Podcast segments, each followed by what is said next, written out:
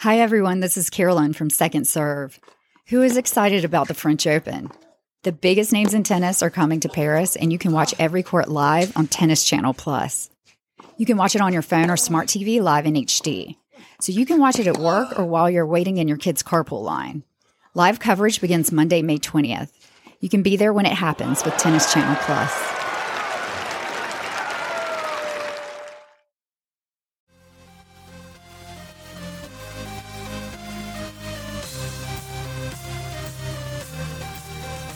Hey everyone, this is Carolyn and I'm here with Aaron. And Aaron actually came up with this topic uh, of tennis manners. Um, Aaron, do you want to talk a little bit about a situation you had recently? And um, then we started laughing and talking about different strange or I guess interesting things that happened on the tennis court, because adult tennis is a little, or just tennis in general, I guess, is a little strange at all the protocols and the etiquette and the manners involved. So can you talk a little bit about it?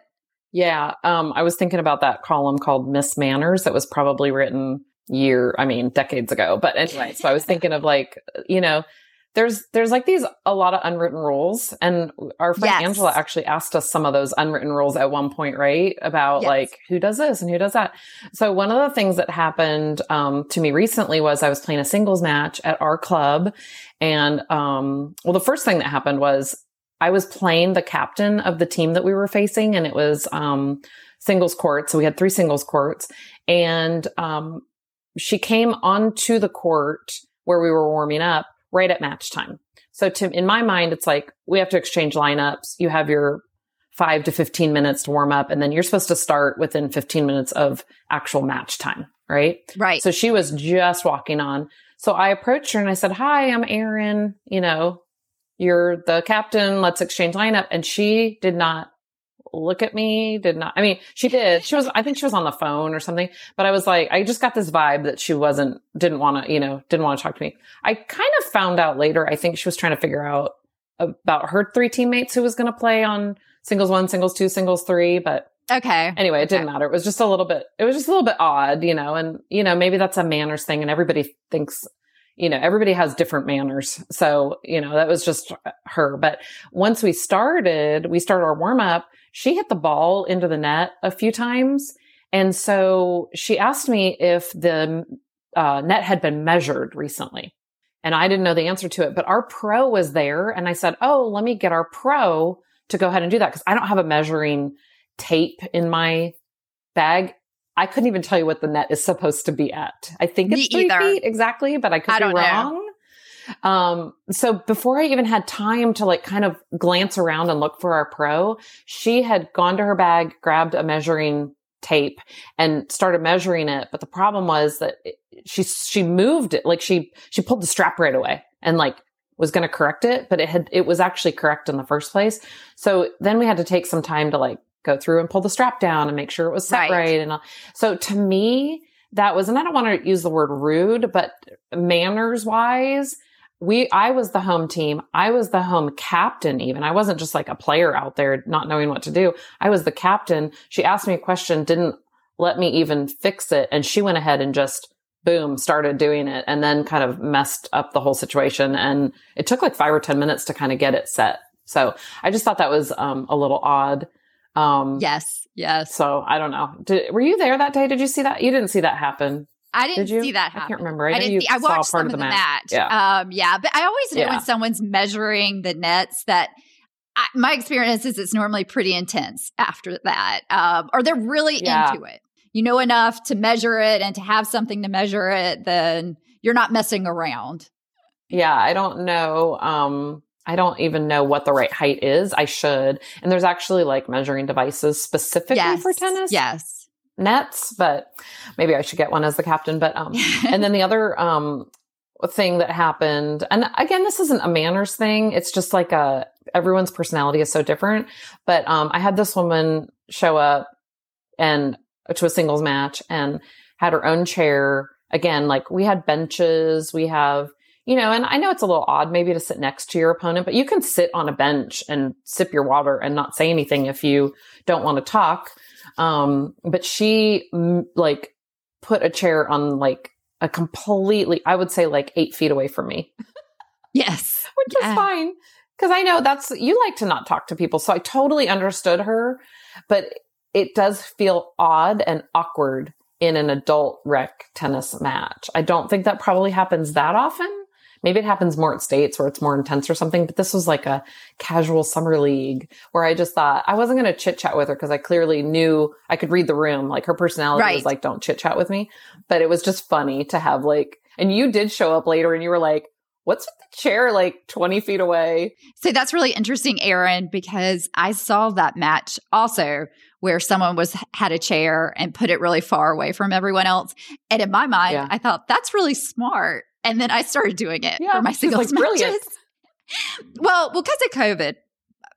Part of it was because of COVID, but also kind of just to be away from everyone else um, right. is is better for me. So, but I think that's interesting but, how, you know, you took it. It yeah. is strange to see at like for a fun match yeah. to see someone take a chair yeah. and put it away from everyone. But yeah. mine specifically, I'm like, oh, that's really smart, especially with COVID, to put all your stuff away right. from everyone.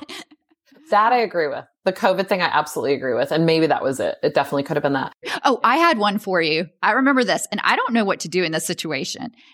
Who changes the scoreboard? I always find it very awkward. Like, it's like we both walk yeah. up, then there's like we stare at each other, then I do it, right. and then I don't know if they don't like that, that I'm doing it. Is it the well, home and some team? People, yeah, and some people like to change it every single time. Like, you know, even on an, ev- like not even on a changeover, and especially in, and I don't disagree with this. And frankly, I don't care if someone wants to change it every time and that's their quirk. I have no problem with that. You know, change the scoreboard every time. Um, but, um, especially in match tie breaks, I'm actually not against that, except it does sometimes mess with the flow. If you're changing it every single time, every single point, because at least yes. in a game, you know, you could go four points or maybe it's eight points or twelve points, depending on how many deuces you go to, then it doesn't mess up the flow if you change it, mm-hmm. you know, between games. But if you change it every single time, like during a set or a match tie break, that to me is um, distracting because you're doing it after every single point. But who does it is a very yes. good question. Here's my philosophy. Let's hear it. I don't personally care. I try, if I am the away opponent, if I'm at someone else's courts, I certainly try to establish some sort of like, who wants to do this? You know, like it's your home courts. It's, you know, your, it's up to you. It's your job. I don't personally care if anybody does it at ours or not. And part of that is two things for me. Number one, I tend to focus on tennis and not Not that I don't focus on the score, but sometimes like there's so much to, to think about. Yes. That I will oftentimes either call the score wrong. Like sometimes like if I'm up forty thirty, I might say thirty forty and then go, oh no, sorry, sorry, forty thirty. Knowing the numbers are right, but I have them in the wrong order. So I might do that with a scoreboard too. So I personally don't care if somebody else does the scoreboard and I just like check them. Or if I do it every single time, I literally say to my opponents or my team or my partner, watch every time I change this that I'm doing it correctly. Um, so, and then here's the other thing too. This is the weird part of my personality, and it comes down to superstition. If I've changed it and I'm winning, then I would prefer to keep changing it.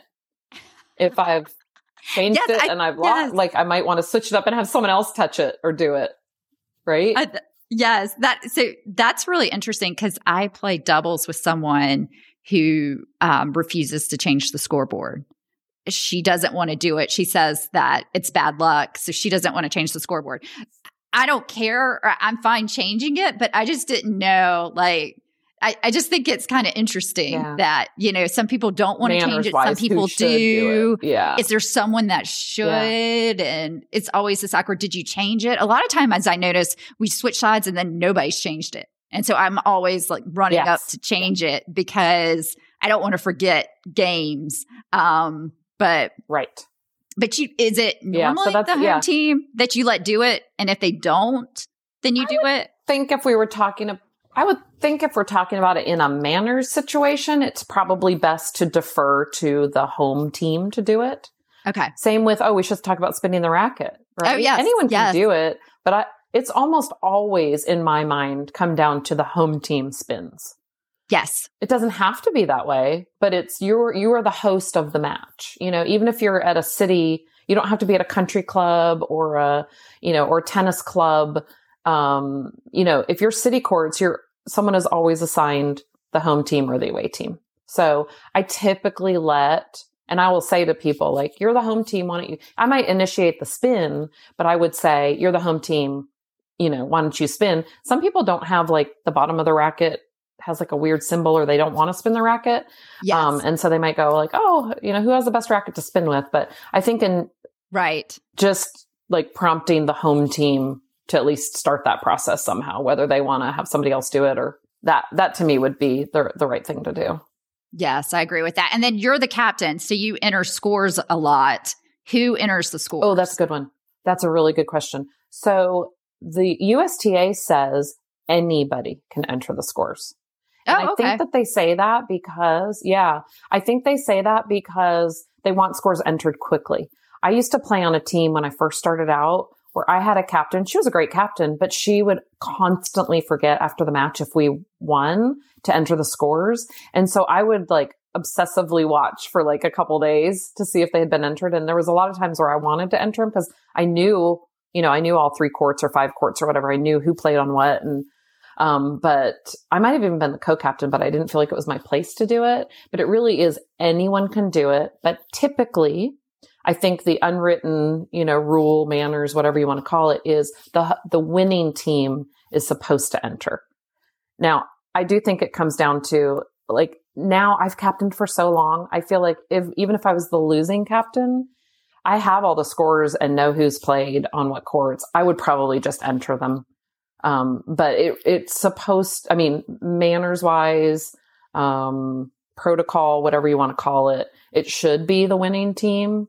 But if they don't enter it for a while, really anybody can do it.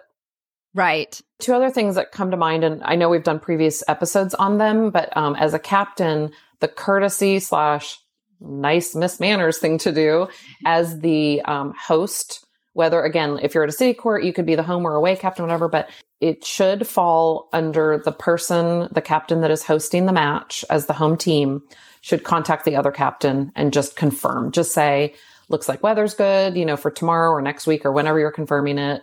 You know, sometimes I'll say like, you know, don't forget where we're playing. There's no water on the courts or, you know, the bathrooms are far away or we have ice and water and towels, you know, whatever. Just kind of give them. Or if you know your court numbers, that's a really nice thing to do ahead of time for the opposing team is just to say, here's where we're playing. Here's what it looks like.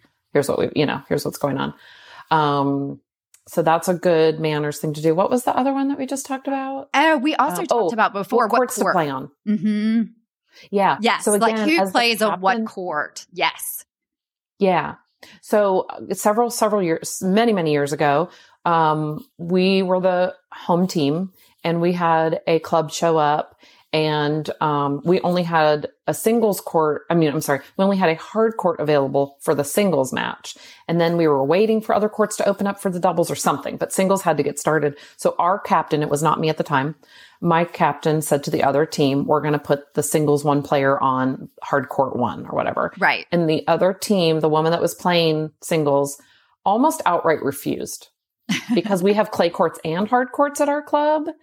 And the fact is, it was bad manners for her to refuse because you can't. You play where you are assigned to. You can obviously negotiate. I mean, maybe our captain didn't even want to play there either. And maybe she could have said, hey, you know, we would rather wait and put singles on a clay court or whatever. But we did not have a choice at that time. And the rule, the, the deal was that was the court that she and the other singles player were assigned to. She almost outright fu- refused to play. It took about fifteen minutes to convince her that that was where she was playing or she was going to forfeit the match. And that's, again, that's super awkward in adult rec tennis, but the, the, that's the rule. Like the home team gets to choose where, what court you're playing, whatever match on. There's certainly a lot of courtesy given.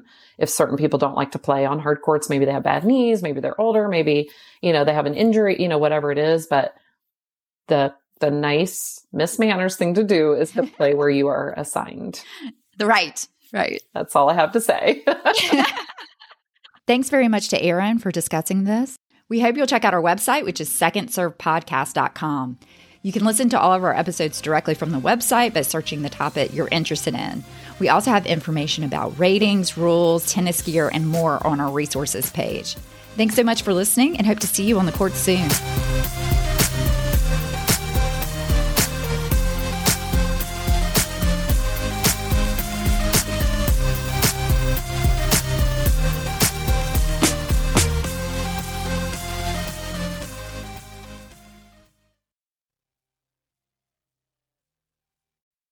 Hey, Second Serve listeners, this is Erin. Carolyn and I are so excited that the second slam of the year is happening this month.